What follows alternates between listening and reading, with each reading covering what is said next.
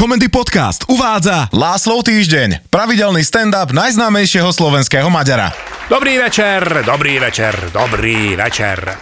Minulý týždeň sme vybrali z Ildikó na návštevu za jej bratrancom Ernőm. Výnimočne nem do basy Vilave, ale k nemu domov, kde má prechodníkový pobyt, keď práve nem odpikáva dajaký trest.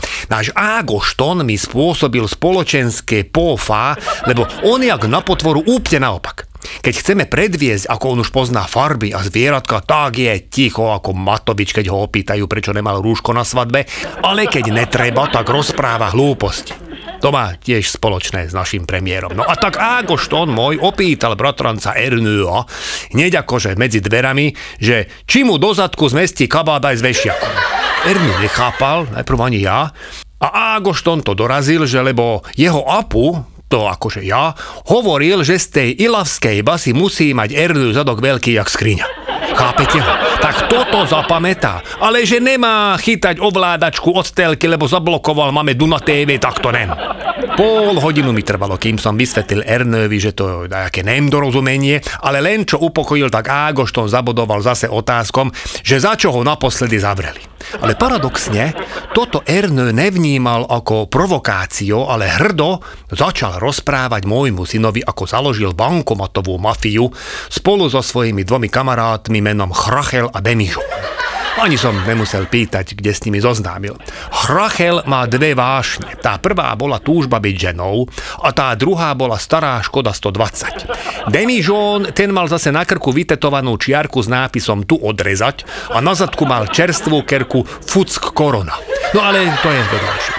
Priviazali bankomat ku Škodovke a Ernő ako šofér zaradil jednotku a dal plný plyn.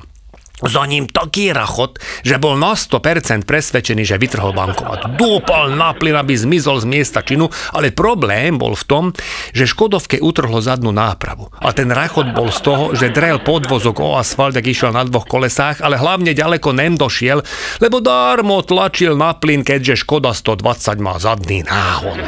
Mali to vymyslené dobre. Aj kamery okolo bankomatu zastriekali dajakou formou. Problém bol v tom, že na tej zadnej náprave Škodovky stodvadsať ostala ešpézetka.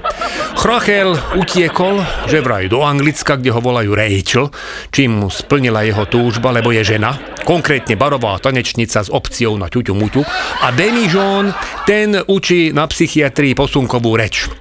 Lebo keď si podľa tetovacieho návodu na svojom krku chcel odrezať hlavu, tak dostal len pohlasivky. No a Ernő, Ernő dostal tri roky. S tým, že za dobré správanie by ho mohli pustiť o rok a pol. Takže si odsedel tri. Ernő je proste ten typ človeka, na ktorého platí to príslovie, že niektorí ľudia robia svet krajším už len tým, že sú v base. Potrebujem na záhrade postaviť svoj domček. Nemám už kam utiec pred Ildikou. Doteraz som používal záchod, ale keď som tam dlhšie ako pol hodinu, tak je problém, lebo Ildikó zlakne, že som tam odpadol, alebo infarkt už, alebo ja neviem čo, a volá záchranku. Dostrápny situáciu nastal naposledy, lebo došli traja sanitáci a už vyťahovali defibrilátor. Jeden, čo vyzeral jak oni, Dwayne Johnson, vylomil dvere na záchode a ja som tam sedel so spustenými gaťami a luštil som sudoku. Moja žena mi vynadala, že prečo jej neozývam, keď na mňa volá spoza dverí, ale ja, keď zasústredím na sudoku, tak ja vypínam sluch. Navyše Ildikó teraz začala používať na telefonovanie ten oný eh, handsfree, či jak volá ten bazmek, nože sluchátko v uchu a vyprávaš, ne? A ja nikdy neviem, že či to hovorí mne, alebo telefonuje. Minule tak ide po chodbe a veselo pýta, že ako sa máš? A ja, že dobre, ďakujem za opýtanie. A ona ma hneď zhučala, že nech som ticho, keď ona telefonuje s kamarátkou Inči.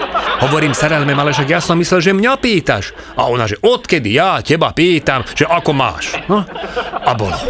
Nenávidím tento moderný technológia. Kedysi, keď takto išiel sám po ulici a nahlas rozprával, tak bol jasný. A teraz neviete, že či ten človek s dákým telefonuje, alebo má o pár chromozómov menej. No, vrátim domček. Kúpil som v Hornbachu, najväčší, aký mali, taký drevený. My ho doviezli na záhradu v takých blokoch a akurát ako na potvoru išla okolo starostka, že pán Láslov, na toto potrebujete stavebné povolenie. A ja myslím, že ako žartuje, ne? No tak hovorím, že nebláznite, pani starostka, však toto je také trošku väčšie Lego, taká drevená skladačka. A ona, že bude to pevná stavba a bude napevno položená na betónovom základe. Tak na to jej vravím, že na betónovom základe to asi bude, ale pevnou stavbou by som to nenazval, lebo to bude stavať kamarát Lajči s partiou. No tak typujem, že keď trošku prúčie zafúka, tak budeme kúsky domčeka zbierať po celej dedine. A to už nem povedala nič. Tak som to bral, akože je uzrozumená a na druhý deň Lajči začal stavať základy. Akurát tak lúštim sudoku, keď dobehne Lajči, že prúser. Že jeho pes Roko našiel v základoch kosť. Hovorí, na čo ma kvôli tomu rušíš? Však nechaj Rokovi, nech pohrá trošku, nem? Ber to tak, že je to vlastne objav Roka, nem? Ako vôbec nem pochopil môj velice vydarený metaforo a kričí, že to je ľudská kosť, že takto mi na záhrade zakopal mŕtvolu. Toto Ildiko nemala počuť, jak keby do nej strelilo. Zase zmenila na florenskú antropolitičku a ani som nestihol reagovať, už vybehla von, že idem do terénu, máme prípad. Obzerá kost a vraví tak múdro, áno, toto je píšťala. Na čo Lajči kúkal na ňu, že aká píšťala, však to nemá dierky. Ildiko bez emócií pokračovala, že muž, beloch, tridsaťpäť rokov, výška sto osemdesiatpäť a trpel psoriázou. Kúkam na ňu, hovorím si večkým, toto, čo tu predvádzaš, to nem kriminalistika, to je veštenie z kosti. Ona ma skúčala, že to určite dajaký biely kôň a mafia ho tu zakopala. Lajči namieta, že aký kôň, keď pred chvíľou hovorila, že je to belok so psoriázou a ešte predtým, že je to píšťala. Ale Ildiko už bola rozbehnutá a kričala na mňa, že lacikám. To všetko preto, že ty nikdy nem zatváraš bránu. Pravím, Ildiko, neblázni. Akože podľa teba mafiáni zabili bieleho koňa. Áno, a nevedeli čo s ním, ako vláčili po dedine a hľadali otvorenú bránu. Biele kone, moja zlatá, končia v kyseline alebo v betónových základoch do jakého developerského projektu. Lajči chcel furt vedieť, že či je to píšťala, beloch alebo kôň. Našťastie išiel okolo Pišta, náš mesiar. A ten nám v tom urobil jasno. Bola to stehenná kosť zo svine. Ja som hneď spomenul, jak sme pred pätnástimi rokmi zakopali kosti zo zabíjačky a spolu s nimi aj dve fľaše baracpálinky. Hovorím, chlapci, kopajte ďalej, ale opatrne. Keď partia okolo Lajčiho pochopila, čo hľadáme, tak boli neskutočne výkonní a do desať minút našli obidve fľaše. Jednu sme hneď otvorili a druhú som zaniesol starostke. Tá mi hneď tam dala štempel na stavebné povolenie a ja som bol rád, že to všetko dobre dopadlo, lebo už toho na mňa bolo za celý deň veľa. Ako my Maďari hovoríme, cúfi.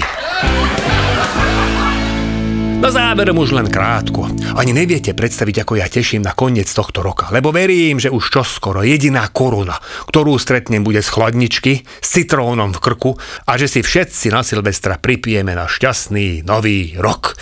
Alebo, ako by povedal Vladimír Putin, šťastný nový čok.